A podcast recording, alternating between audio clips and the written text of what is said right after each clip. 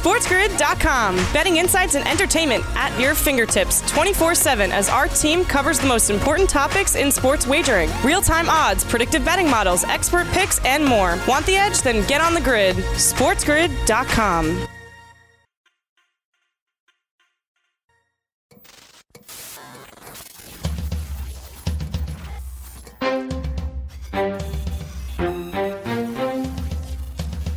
You're watching Sports Grid. Get on the grid.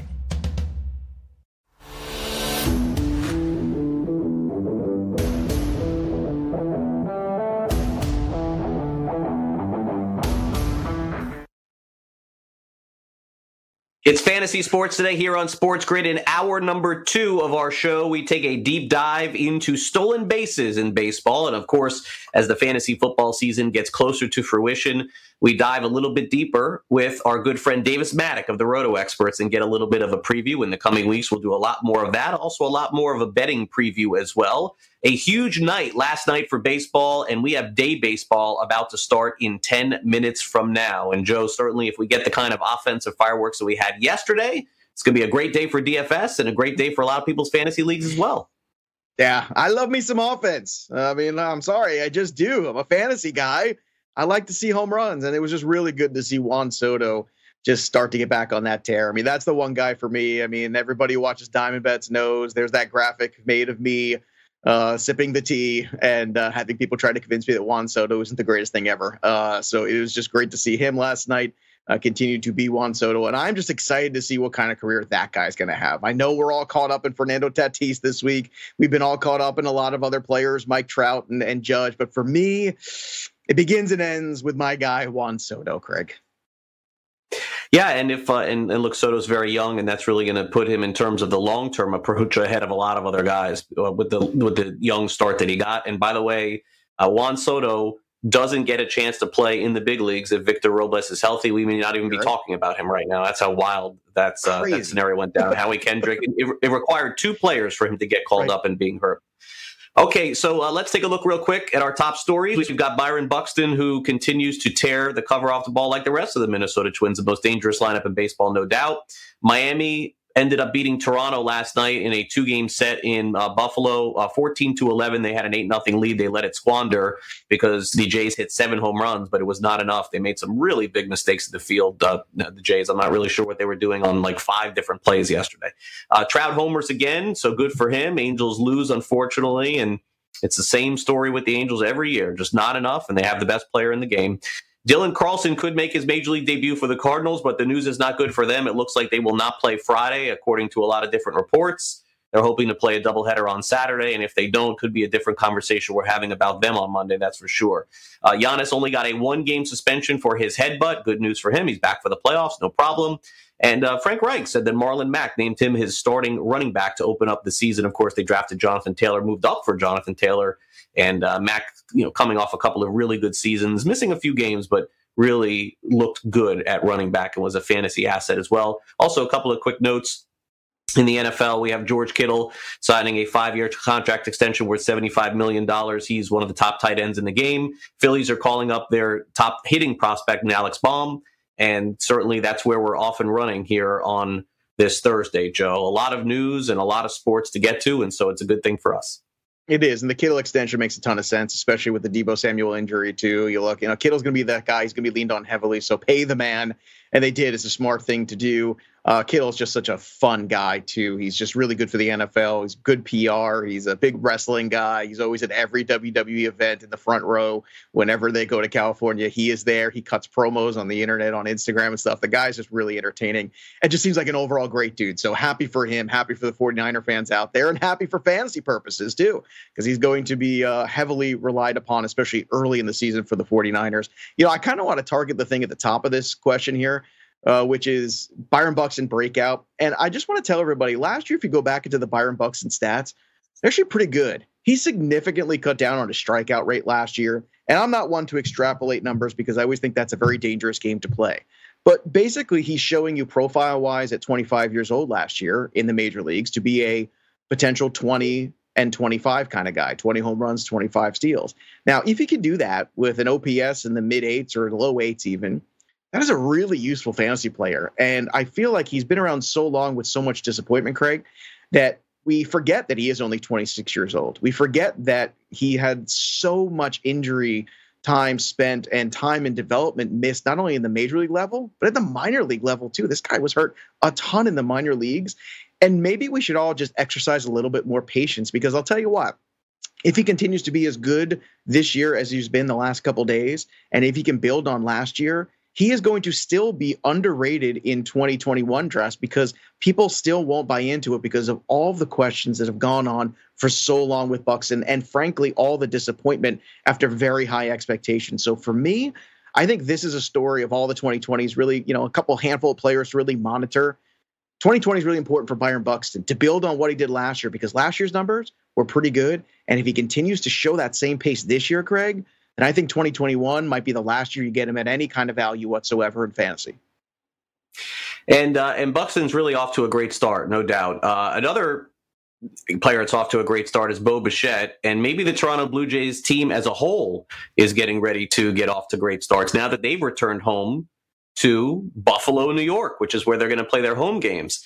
They scored 11 runs and hit seven home runs yesterday. And Charlie Montoyo was asked, "Is this the start of something big for their offense?" It's it's a, it's a it's that kind of ballpark. Like one day could be a hitter's ballpark, the next day could be a pitcher's ballpark. Like sometimes the wind blows in from right and it's tough to hit them out. And today was no wind, so it, for big league hitters, and if you don't make good pitches, the, ball flies pretty good. Seems like it.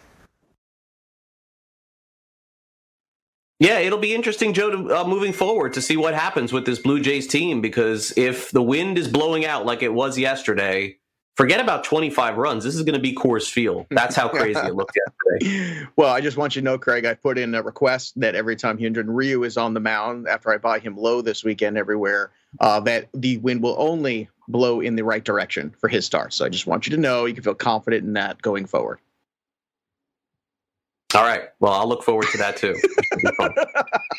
uh, yeah, yeah. I I will look forward to all of their games there and a lot more to come here on Sports Grid on Fantasy Sports today. So make sure you stay tuned.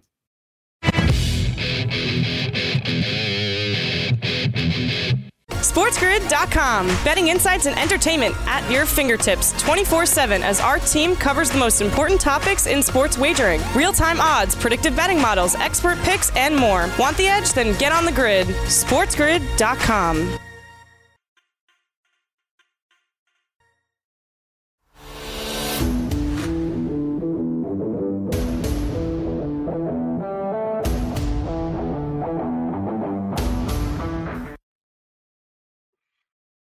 Welcome back, FST here on Sports Grid. Scott Farrell coming up a little bit later in the show, going coast to coast. Make sure you stay tuned to his show. And then, of course, in game live, little Gabe Morency over on the television and radio side.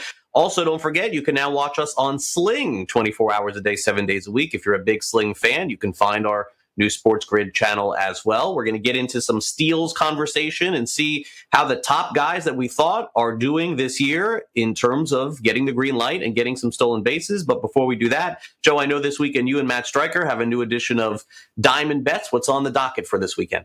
Oh, yeah, we got some great conversations. We're going to talk about the top dynasty guys right now uh, with the Welsh. We're going to preview, obviously, the week ahead. We're going to recap the week that was. And Justin Mason's going to drop by. We're going to talk about the disappointments and some of the pleasant surprises of the uh, 2020 season so far, which is a third of the way in the books already, if you can believe it. So check that out on Sunday. Matt Stryker and me, Joey P, on Diamond Bets right here on Sports Grid.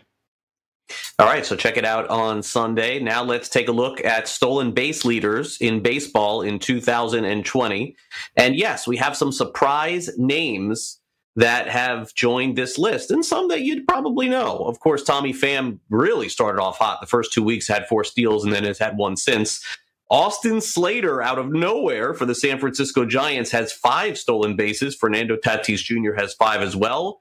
Bo Bichette of the Blue Jays has done it all thus far. He has four. Andres Giménez has been great. He has four steals. Uh, Adalberto Mondesi really right there to capture that stolen base title if he can stay healthy. Started off slow, but now is up to four. And we have seven other players who are tied with four stolen bases at the start of the season. So, Joe, among these, I suppose Slater is the big surprise, and I don't think that is sustainable. But as long as Giménez is playing, all of a sudden he becomes a guy that I think that we'll be targeting next year for that category. Well, yeah, right now he's playing because Robinson Cano's been missing time and he's doing a really good job. And even before Cano got hurt, he was getting some of those little, you know, at bats on the off days kind of thing. And I was just really impressed with him. I mean, this was a guy, too, that had a very high minor league pedigree and uh, was profiling like he was going to be the shortstop of the future. Uh, Rosario got there first. And, you know, I got to be honest with you. I've watched enough Amed Rosario where I would love to see the Mets move on from him and give Giménez a chance. And I know they got another shortstop in the pipeline too. They're even more excited about. But Giménez to me looks like a guy that really gets it. He's a real ball player. He's a guy that's going to get dirty. He's a guy that really smooth defensively too, which is something Rosario is not. You've seen him be able to play shortstop and second base, which has been impressive. And so far, he's been making the most. He's a hustle player. He gets on base. He makes contact. He's not above a drag bunt once in a while. We even saw this past week. So there's a lot to like here for Giménez, And I don't know how much he's going to play, but I guess with Cespedes gone, maybe when Cano comes back, he kind of slides into that full time DH role. Perhaps. I don't know if he's ready for that or if he wants to do that.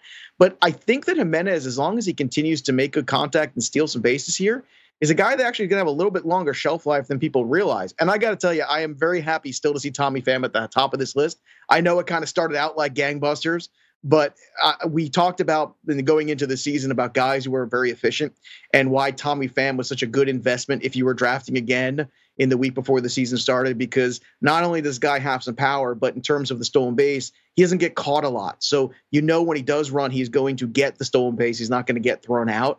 So that combination made him a really good return on investment. So it's great to see Tommy Pham doing that. And great to see Giménez for you, who's the, a surprise list. I mean, I know you talk about Austin Slater too. Why do you think it's so unsustainable for you?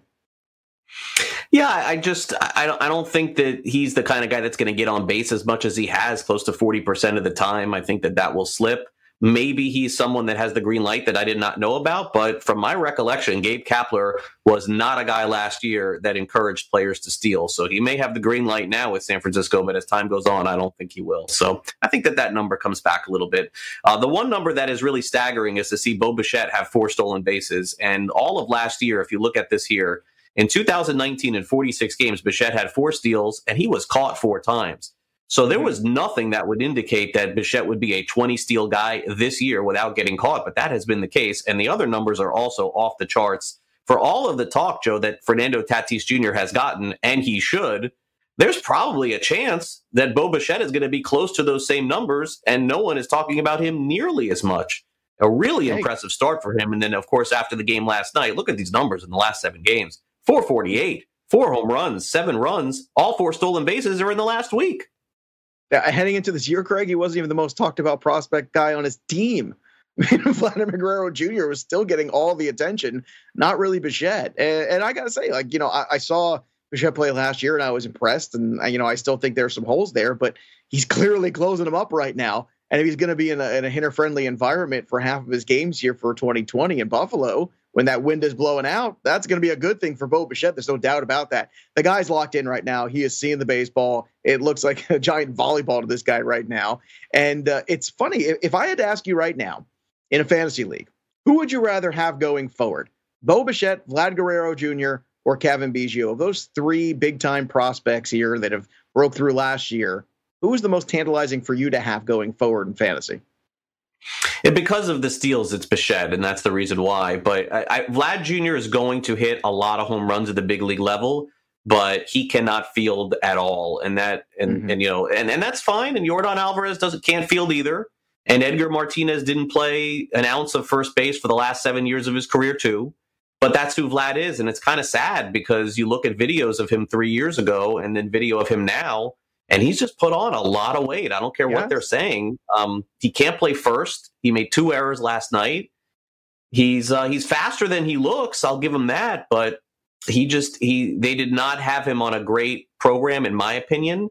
And and while in fantasy he'll qualify at third this year, he's only going to qualify at first next year. And my guess is he's a, a full time designated hitter, and there's nothing wrong with that. And that may actually lead him to be a lot better than Biggio. It's certainly possible, but if, if you're just factoring in, in steals, no question that Bichette is the guy, but I also wouldn't give up completely on Guerrero. It's just I don't think that he's going to be as good as everyone thought, and and that's sad only because it's uh, it's a physical thing. It's it's nothing else other than that. Right, that's controllable. Okay. You can control your workouts. You can control your eating. You can control your can. habits. Maybe and like, I don't, I don't think the guys himself. Like I don't know. Like he doesn't have to look some, like some guys either. can't control themselves and with no. physically and, and and look. I mean, Prince Fielder or uh, Prince Fielder and his dad both played at like that. Mm-hmm. But but not that young, I don't think. I, I don't know. It just I'm I'm really di- I was very disappointed yeah. to see the way that he looked going into the season, and then watching his defense last night. I mean, the entire Blue Jays defense was awful. But watching him play, he's he's not a first baseman either, and it's probably not fair to him because he didn't have a full amount of time to get ready to play 1st mm-hmm. My guess is next year he's a DH, and that's it, and that that's fine. Look, Alvarez again can't stand on two feet for more than 10 minutes without being hurt on his ankles. And, and that happened already in the minor leagues as he's getting ready to come back. So being a full time DH, fine, no problem. And maybe that will help his offense. He won't have to worry about uh, first base. Now, in terms of closing this out, where are my stolen bases that I drafted at the beginning of the season? Well, Mallex Smith planned on having seven or eight by now. That's for sure. Um, Ronald Acuna Jr., you got one. You're not getting any this weekend. And then a bunch of zeros. Trea Turner, zip. Victor Robles, who had 28 last year, zip. Christian Yelich, who is a 30 stolen base guy, zip. And so, I don't know. Are you lucky to get 10 out of any of these guys? I guess Mallex Smith is the one that you would think can turn it on, but this dude's batting a buck 50. So, in general, if you if you took these guys expecting 20 steals or 15, I think 10 is probably the more realistic number at this point. You can't steal first, Craig. You got to get on. If you're going to steal, can't hit 150. That's not going to work. And now I, I, am so sick to death every year of having to be the voice of reason about Trea Turner. Like, when are we going to figure this out? He is a nice player. I get it. But to, to put him in the beginning of a first round, like some people want to draft him, is just nuts to me. Just because of that potential of stolen bases, and I'm sure he's going to steal more bases going through the rest of the season. Robles is the one that's most disappointing to me personally because this was a guy going a little later that I thought would bring back some good stolen base potential. So that one's frustrating. And you have to imagine a healthy Acuna and Yelich starting to hit, that would change the stolen bases for those two guys. But definitely the guy so far in the Nationals. That's got to be the story in terms of goose eggs. Goose eggs, a third of the way into the season, no stolen bases from those two guys. That's absolutely brutal. Yeah, but I actually disagree. I mean, Acuna and Yelich were taken way ahead of uh, Turner and Robles, and neither and neither of these guys are going to steal ten bases, and that's why you yeah, took them but at they're the going to hit thirty home runs. I'm saying you take them because Acuna and Yelich runs. are going to hit thirty. Really? Um, well, Acuna's not, not playing. Yelich looks like year. well, not, not, they're not going to hit 10. You can't tell me that Ronald Acuna and Christian Yelich are not better players than Trea Turner. Let's not have that conversation. You, you draft a guy in the top five because they steal bases. If not, you took Nelson Cruz with the second pick. That's why you take them for steals. They're not stealing. We'll be right back. Don't go away. SportsGrid.com. Betting insights and entertainment at your fingertips 24 7 as our team covers the most important topics in sports wagering real time odds, predictive betting models, expert picks, and more. Want the edge? Then get on the grid. SportsGrid.com.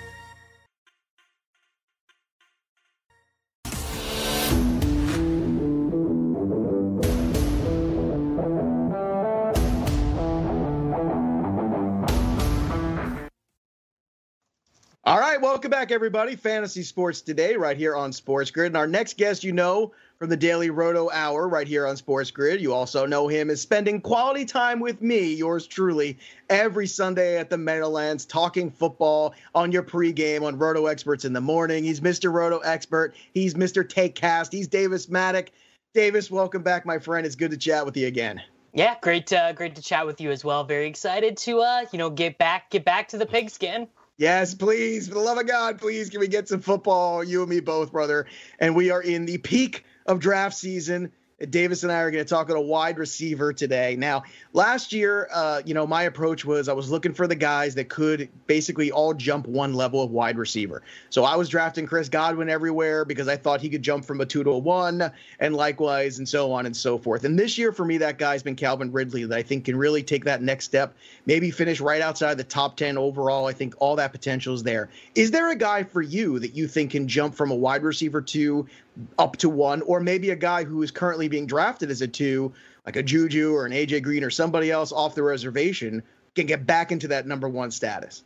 So I think it is Juju Smith-Schuster who took mm. a year off from being elite when his quarterbacks were Mason Rudolph and Devlin Hodges. You know, we got we saw about we saw about five quarters from Ben Roethlisberger. Juju played injured while he was healthy, and I do think we did see you know some evidence that the team does maybe not view him quite as highly as they viewed Antonio Brown. You know, as much as they valued guys like Hines Ward, they they probably think that he is a tier below that, but you know, he likely is going to be 140 to 150 targets again this year, had historical efficiency as a 20 and 21 year old in the NFL. So Smith Schuster is really the guy that I think can go from back end of the third round to back end of the first round this year. and and it's funny because that was last year, right? He was right there at the back end of the first, right around the turn. That's where he was going. And and nothing's changed except he's now he's got Roethlisberger back. And that's that's the thing I kind of want to shake people and say, hey, hey, don't you remember? It was only a year ago. Why are we freaking out? I, I, mean, I'm seeing him go in the fourth round in some drafts. It's crazy to me, and I'm happy to get him there. And I'm glad to hear you are too, because whenever you and I both on the same page about stuff, it usually works out pretty well. Uh, let's talk about uh, two other guys. Also, we already mentioned one of them is Chris Godwin and Mike Evans. Now, now they got Tom Brady in house. And, you know, I, I don't know how their value can possibly get any better than it was last year. So I'll pose you this question can either of their values get worse with Tom Brady in 2020? So I actually think that Mike Evans' value can get worse because if you just mm-hmm. look at how Tom Brady has been successful over the last four years, you know, really you go back to the last time he was successful with a, a downfield wide receiver, you know, it, it really was not in recent memory. And I think that Mike Evans and Jameis Winston were just such good stylistic fits. Basically, you know, I just thought that they were so fantastic in terms of, you know, just getting in that that zen zone with one another. And Godwin, I actually think, is much more likely to be the target hog in the right. Tampa Bay offense. You know, just loads of quick passes, and Evans actually is going to be the one who kind of sees his value suffer a little bit. Yeah, uh, I'm with you too. Godwin's the one I favor. I do not put them right neck and neck, and I know a lot of people do. Uh, just because they finished that way last year, this is 2020, folks. Like, do not make that same mistake. And because it's 2020, we have to ask this question too. What's Odell Beckham Jr. got left in the tank? Do you still see him as a wide receiver one that you're comfortable with? Because, you know, if you look at all the takes on there on the internet and all the research, it is a vast difference of one person, one analyst to another analyst of where they would take or would not take Odell Beckham. So, what's your take, Mattek? Uh, so, so the really interesting thing when you go to look at guys like Odell Beckham historically, you see loads of guys who were elite for three, four, five seasons, and then when the lower body injuries start to add up, it really zaps them of that elite athleticism going forward. And I, I gotta admit, I am actually worried that we are in that territory with Odell Beckham. That you know he's had the hip surgery, he's had the eh, he's had you know both of his knees. He's has had to miss multiple weeks with uh, with those knee injuries. So I actually am officially on the you know Odell Beckham is probably fine at his average draft position, but I am officially worried about his you know kind of elite ability still being there. Well, and, and if you look at where he's going in terms of of that, I mean, there's there's other names that are I think far more interesting, and I think that that's kind of where I struggle with it. It's you know everything you said is true, and the lower body injuries and all those things that are going on. But you know if, if you look at you know some other guys like Juju Smith-Schuster, we were just talking about going basically in the same ADP. Personally, I feel more comfortable with Juju. Do you kind of feel the same way? Like you'd rather pivot that way to him over Odell? Oh, I would I would much rather have Juju because to me I actually don't think that if Juju's healthy, he has any competition. I think that, you know, uh, Diontae Johnson, James Washington, Eric Ebron, those guys are all complementary wide receivers, whereas Jarvis Landry is going to get 130 targets as long as he's healthy. Like, that's just going to happen. And, you know, I, I, just think there's more competition for targets for Beckham than there is for Smith Schuster. Ian, you just mentioned one of my favorite guys I've been taken everywhere late, which is Diontae Johnson. There's got to be another guy in this offense and, and, I feel like I've seen enough James Washington now, and and I actually thought Diontae Johnson's numbers were pretty good considering how bad the quarterback play was at times. Do you think Diontae Johnson is that other guy? Because I mean, two years ago, Roethlisberger ran around five thousand yards. I don't need him to throw for five thousand to get another thousand yard receiver in this offense. Somebody else can step up and do that. To me, he's that prototypical guy. Do you also think it is, or is there somebody else on the Steelers you think steps into that role?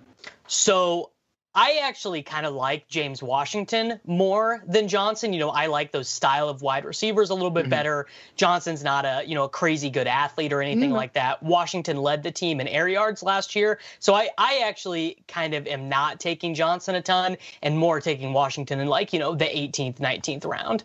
Yeah. All right. See, there you go. This is why these are good conversations for everybody out there because everyone's got good opinions and it's good to hear them all. Uh, let's move on to uh, some other guys here, too. What do you do with Will Fuller? Because, you know, you look at the Texans and Watson's got to throw the ball to somebody once again. Uh, and you look at the talent or maybe lack thereof sometimes on this Texans roster, and it makes you scratch your head. And we all know what a train wreck it is when you have Will Fuller. It's one thing to have him in DFS, one week, one game, whatever. It's another thing to own him in season long. Do you just stay away from the Texans altogether, or do you try to throw a dart on him or somebody else in this offense? So I, I, think you go Fuller, right? I, I think that you because Will Fuller now with DeAndre Hopkins gone, like if we get 16 healthy games of Will Fuller, I mean, that's a guy who can who can you know win your league like straight up. He can he can score 12 touchdowns. He can catch 80 passes and gain 1,400 yards on those passes just due to the way he plays and you know how copacetic he is with Deshaun Watson. And I think Fuller's better than Brandin Cooks. Just like straight up, I think oh, he's oh, sure. a, a, better player at uh, at this point of their career. So I I am still finding myself heavily invested in Will Fuller. Mm, yeah, I, am with you. I think it's worth a shot, especially the ADP. Like, what do you have to lose? Like, even if you only get six good games, just hope that those six good games that he's in your lineup. That's all you can possibly hope for. Uh, I got to ask you, how are you approaching the wide receiver rookie class this year? The Jeudy's, the CeeDee Lambs, Ruggs, Reagor.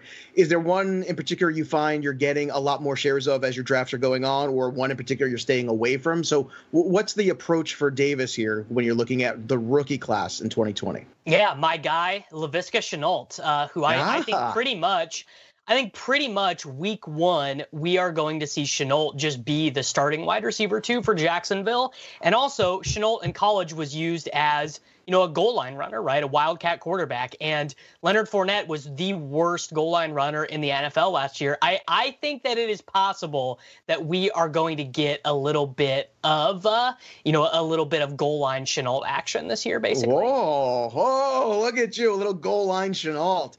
Well done there. Uh, what about the other class? What, what about the rest of the guys in this class, though? I mean, is CeeDee Lamb worth taking in redraft? Is Jerry Jeudy worth taking in redraft? Are there too many questions about what their roles are in their respective offenses? Oh, I definitely think that you can take uh, Jalen Reagor. I definitely think that you can take CeeDee Lamb.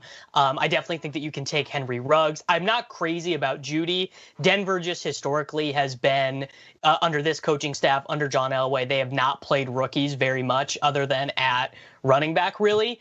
But Reagor, I think that if he is good, like if Reagor shows up to training camp and is what the Eagles coaching staff expects him to be, I would imagine that he is going to be starting at a boundary wide receiver from day one for them. I really like taking Jalen Reagor together with Carson Wentz in, uh, you know, all these best ball leagues and the underdog best ball championship and everything. And then Ruggs, I mean, Ruggs just might be the best player on Oakland from day one, and they might mm. be so like and and you know where you take Ruggs, it's like Ruggs or Sterling Shepard. Like Sterling Shepard's not going to win you your league, right? Right. But Ruggs, Ruggs actually could. You know, Ruggs over the second half of the season could get like nine targets a game or something crazy. So I, I like Ruggs as well. Yeah, uh, good points there on all that. All right, real quick, one minute left. AJ Green. I've been taking him a lot of spots because he's falling, and frankly, if you're going to give him to me on the cheap, I'm going to take a shot and see what happens. Are you doing the same, or are you a hard pass on AJ Green? Uh, hard pass. I just uh, so my my some of my rules in fantasy football don't take guys who are already hurt. Don't take guys who are over uh, the age of 30 unless they are, you know, historically great players. And I just, you know, I'm just not seeing a ton of reasons to be in on uh, to be in on him. He's year. not historically great enough for you. You don't like him enough. He so he is. So that's actually a great point. You know, kind of uh-huh. like Fitzgerald, he is However, he hasn't played football in 24 months. So I, I, I, just, if someone else wants to pay that sticker price, they can. That's fair. Hey, those are all good points. I mean, uh, just so you know, I'm I'm over 30 now, and uh, and, and I'm always hurt. So, but but yet every Sunday you would take me and we would go on this journey every Sunday talking football. And uh, again, Davis is one of the best fantasy minds out there. He's a great follow on Twitter. Also, uh, go follow him at Davis Mattek and go check out the Takecast as well. It's a great show. And of course, right here on this network, you get to watch him on Daily Roto uh, talking all things fantasy every Saturday, and you can always catch it on demand as well. Davis, I want you to have a great season, man, and hopefully you and I on Sundays will get the band back together and get everybody ready to set their lineups. What do you say, baby? You in for season two with me or what? Oh, beautiful. Let's uh, let's get it done. There you go. There you have it. Again, go follow him on Twitter at Davis Mattek and go check out uh, the uh, the Daily Roto Show. It's great stuff there, obviously. And uh, Davis at Roto Experts does tremendous work. Go to rotoexperts.com. If you want to win your fantasy football league, get all the Shenault shares you possibly can because Davis said so. We're going to hit a break. When we come back, more fantasy sports today, right here on Sports Grid. We'll be right back right after this. SportsGrid.com. Betting insights and entertainment at your fingertips 24 7 as our team covers the most important topics in sports wagering real time odds, predictive betting models, expert picks, and more. Want the edge? Then get on the grid. SportsGrid.com.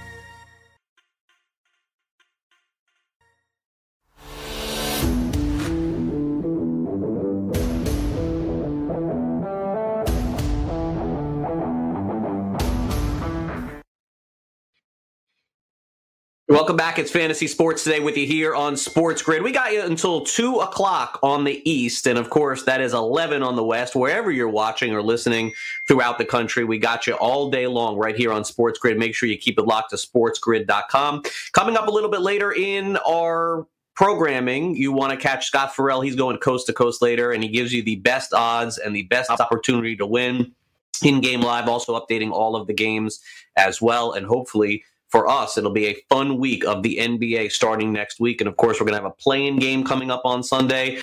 But I would never think, Joe, in the history of the NBA, that somebody could potentially touch the things that Wilt Chamberlain has done previously. Maybe I should have uh, made an investment on some Dame Lillard cards because this guy is just on fire. Mm-hmm. And that's where we're going to start off with fantasy or reality today. Uh, last game, Dame Lillard became the first player other than Wilt to have at least three 60 point games in a single season. And since the NBA restart, Lillard has 45 or more in three games. The Blazers will take on Brooklyn tonight. It's a big game. They have the eighth seed. They got to keep it. And they only need to win one in a best of three series. And so the question is will Lillard put them on their back again and score 50, or will he have less? Fantasy or reality, Joe? We'll start off with you man, this is this is crazy because you know you, you look at the numbers, you go, okay, at some point things got to come back down to earth. But you know what? Maybe it doesn't.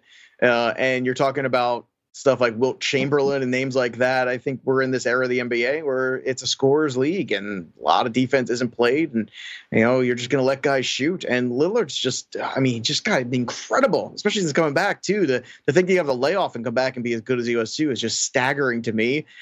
I'm going to say reality because, uh, you know, every time I, I, think it's fantasy that he's going to have an off night, it doesn't seem possible. So maybe he's just locked in on this in this kind of zone right now. And we've heard basketball players talk about that. They just get locked in sometimes. And I don't know if anybody's locked in as this dude is right now. So let's say reality. Let's have some fun. It's Thursday night. Hey, why not, Craig? So uh, I know it's not like the uh, the most statistically backed opinion possible here. I just want to have some fun and say yes. How about you? What do you want to say? Yeah, I mean, I'll, I'll say fantasy, but I, I, think it's within the realm of possibility. What, what, he does is he goes on these streaks where he does this at times, and uh, and really nobody has been like this since Kobe Bryant in terms of this mm. kind of scoring and consistently scoring 50 or 60 points in a game. So I certainly think it could happen. Um, by the way, uh, Lillard's uh, rookie card graded PSA 10. Uh, when we started this uh, this pandemic about two months ago was about two thousand dollars. It's now eight thousand dollars. So only a six thousand dollar profit on one card that you could have made off uh, Lillard. I guess I missed that one, not one that I got involved. I, I, I could tell, I could feel like in the interim when I hmm. was talking, I could feel the typing in my soul of you checking how much that card was worth. I, just, I did, like, I did. I knew you did. I knew you. I know you so well now. There's like, I wonder, you know, because you mentioned it at the top. You mentioned like, boy, you know, if you had some of his cards. Oh wait, I wonder. Perhaps I feel bad about that one.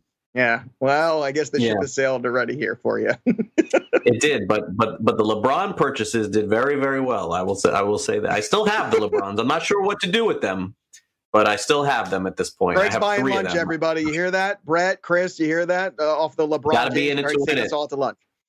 Got to be in it to win it. Okay, uh, question two: fantasy or reality? We got the Cubs uh, on this epic run here. We haven't seen them do anything like this in about three years. And they beat up on the Indians last night. They've looked really good. They'll take on the Brewers. The Brewers are falling apart clearly. 7:15 Eastern. They're 12 and three, and uh, and really it's just been all of them at different points. Of course, Lester has been the big story for them, how well he is pitching. But sometimes it's been Bryant, another night it's Rizzo, another night it's Baez, another night it's Schwarber, Nico Hoerner, Ian Happ. A good team, but fantasy reality, they got another title run in them, and it is this year. Fantasy reality, Joe? Mm, title run or title? That is the question. Uh, One last title run in them. That's yeah, the question. I, I think they're capable of making a run at it, and this is definitely going to be their last one, I think, as well. But uh, I will say this: you know, you mentioned Lester, and I know uh, we're going to dive into him more on Diamond Bets. A lot of the deeper stats telling you that this is smoke and mirrors, and this is not going to last. Uh, you see where the velocity is. You see how guys are hitting him in terms of contact it's only a matter of time before those stats come crashing down and start regressing. Uh, Kyle Hendricks has been good, no doubt about that. Darvish has been good. We know Chatwood up and down. Alec Mills has been good in the starts that he's been given too. So really, for the Cubs, it's about getting that bullpen right right now because you know we all know what Baez and Bryant and Rizzo are, and they're all phenomenal talent. So if you can get the bullpen right and that squared away finally, then considering that Cincinnati's been a little up and down, considering that Milwaukee out of the gate. Yelich hasn't been Yelich, and those pitchers are kind of slow on the uptake with the obsession of Woodruff, obviously. Yeah, I think the Cubs really do have an opportunity to win this division. And, and of course, what's going on with the Cardinals? You have to kind of start to look at the Cubs and think realistically, they really have a good shot to win this division. Now, winning a title, uh, that's another story. I don't think they can compete with the Dodgers. I don't even know if they can compete with the Nationals, but I think they've got one more good run in them with this group. And I think this is the year for it. Craig, what do you think about the Cubs' chances in 2020? Yeah, a couple of things. It's a fantasy to have a title run left, but of course, you know, we got to look. Brett Levy, our producer, he could probably coach an NBA team working on the fantasy reality questions. It's a work in progress. The other day, we had the game in the NBA where he had the big favorite, and it was just whether they would win or lose. And then Brett, of course, thinks he's a big shot and texts me during the game and says, "See, I told you." And then, of course, they did lose, and then I don't hear anything from him after the game. And you know, that's wow. fine. It's understandable. He's learning on the fly here. Uh, and you know we're, we're letting them take the reins of the show more here. Man, they do I, not. I thought I thought Ellen was a tough place to work. I heard, but apparently, I mean, uh, come on, Sports Today I mean, really even tougher. Really, Brett. I mean, look, fantasy reality. The it's fantasy. The Cubs do not have a title run left. Do they have a division title? Perhaps a pennant. Perhaps they're not going to win the World Series. So no, they do not have a last title run left in them. They've had a great month. They are not going to win the World Series this year. So the answer is fantasy.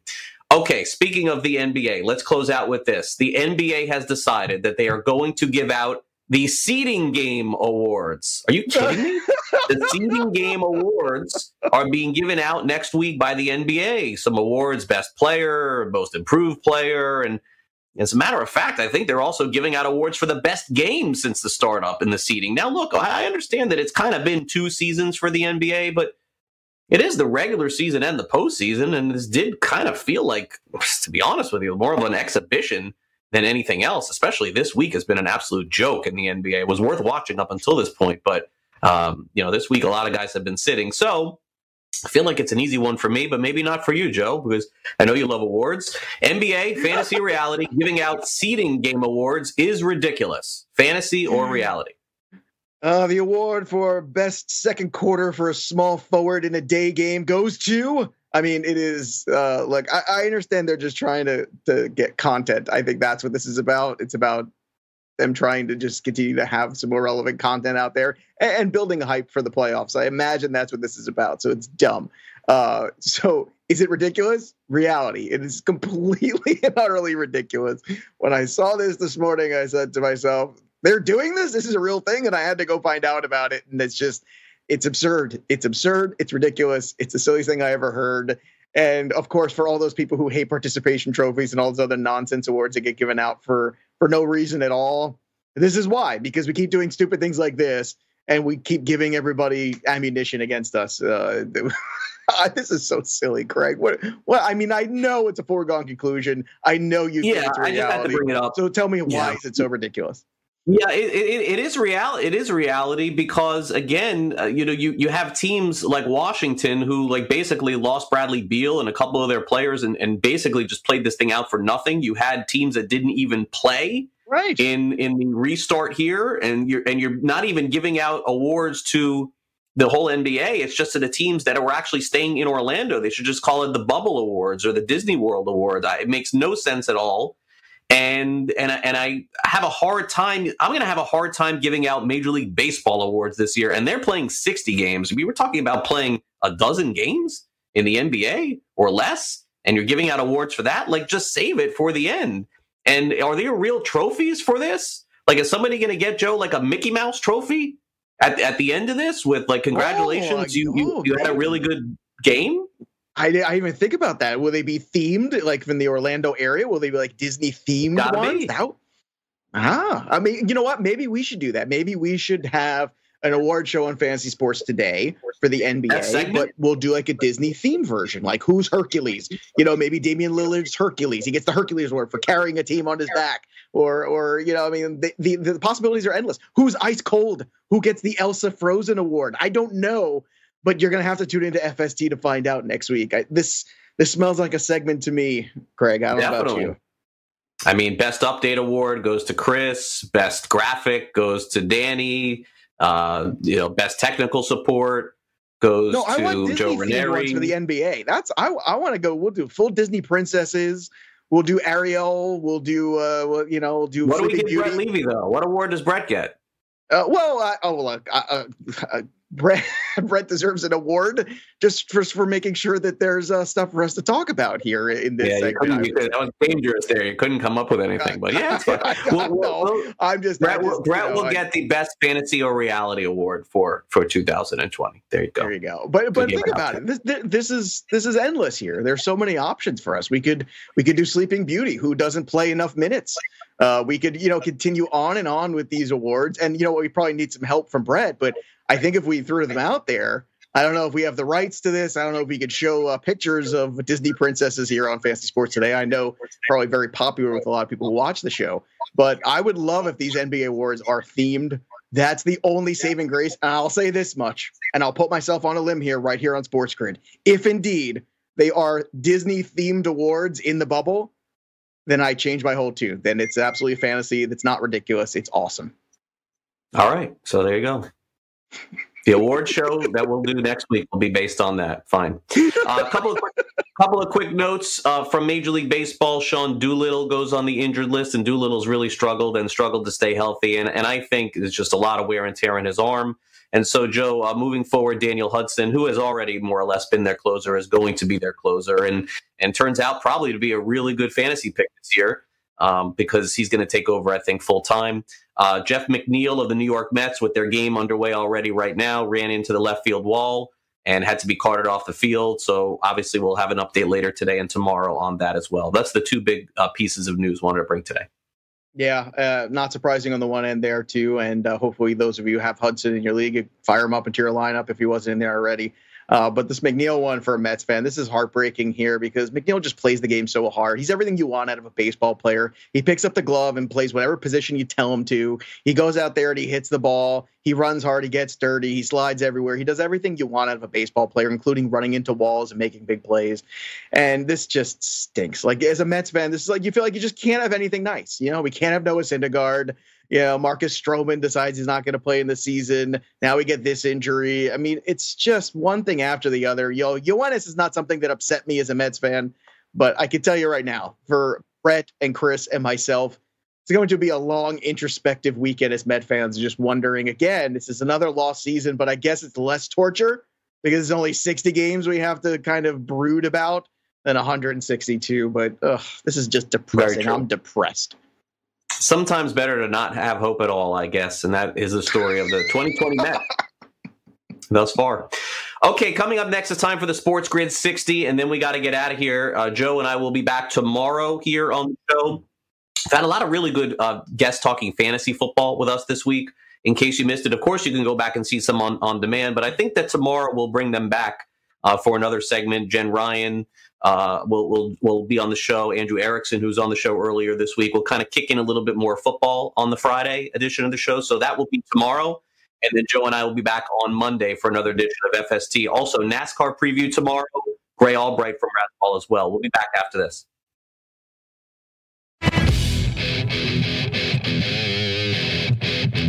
SportsGrid.com. Betting insights and entertainment at your fingertips 24 7 as our team covers the most important topics in sports wagering real time odds, predictive betting models, expert picks, and more. Want the edge? Then get on the grid. SportsGrid.com.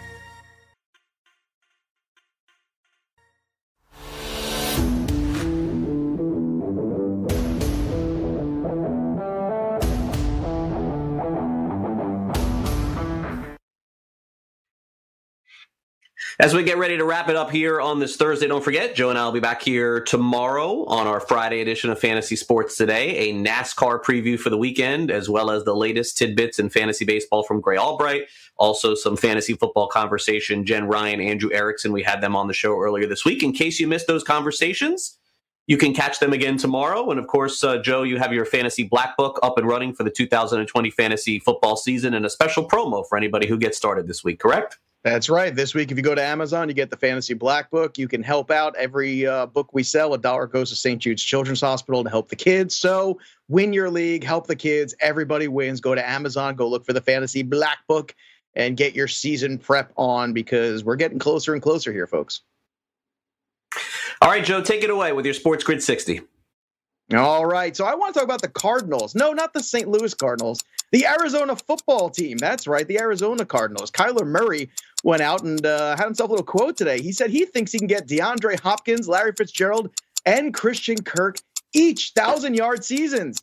And I'm excited for this news. Uh, look, can the Cardinals compete with the 49ers and the Seahawks? Probably not. But in terms of fantasy, this is a team that's going to run a ton of plays. This is a team that has now got a real running back, in my opinion, and a first class wide receiver in his prime in DeAndre Hopkins. And I think the Cardinals are going to be a tricky team for a lot of NFL teams to play this year and one of the better fantasy options as well. All right, I'll end the show with Shark Week. This is this is probably somewhere along the lines of something that I don't get, I don't understand. I need somebody to explain to me what is so great about Shark Week. Everyone loves it, everyone enjoys it, and for some reason I am like missing out on all the action. I tune in, I watch five, ten minutes, and I don't get it. I don't understand it. So somebody please hit me up on social media on Twitter. Tell me what I am missing and sell me on why I should be watching Shark Week every single year. My social media handle, by the way, on Twitter is, of course, uh, Craig Mish at Craig Mish. Thank you to Brett, of course, for producing our program today. Danny on the graphics, of course, Chris on the updates. Thank you to Joe Ranieri as well. For Joe Pisapia, I'm Craig Mish. We'll see you tomorrow. Stay on the grid. Have a great one, everybody.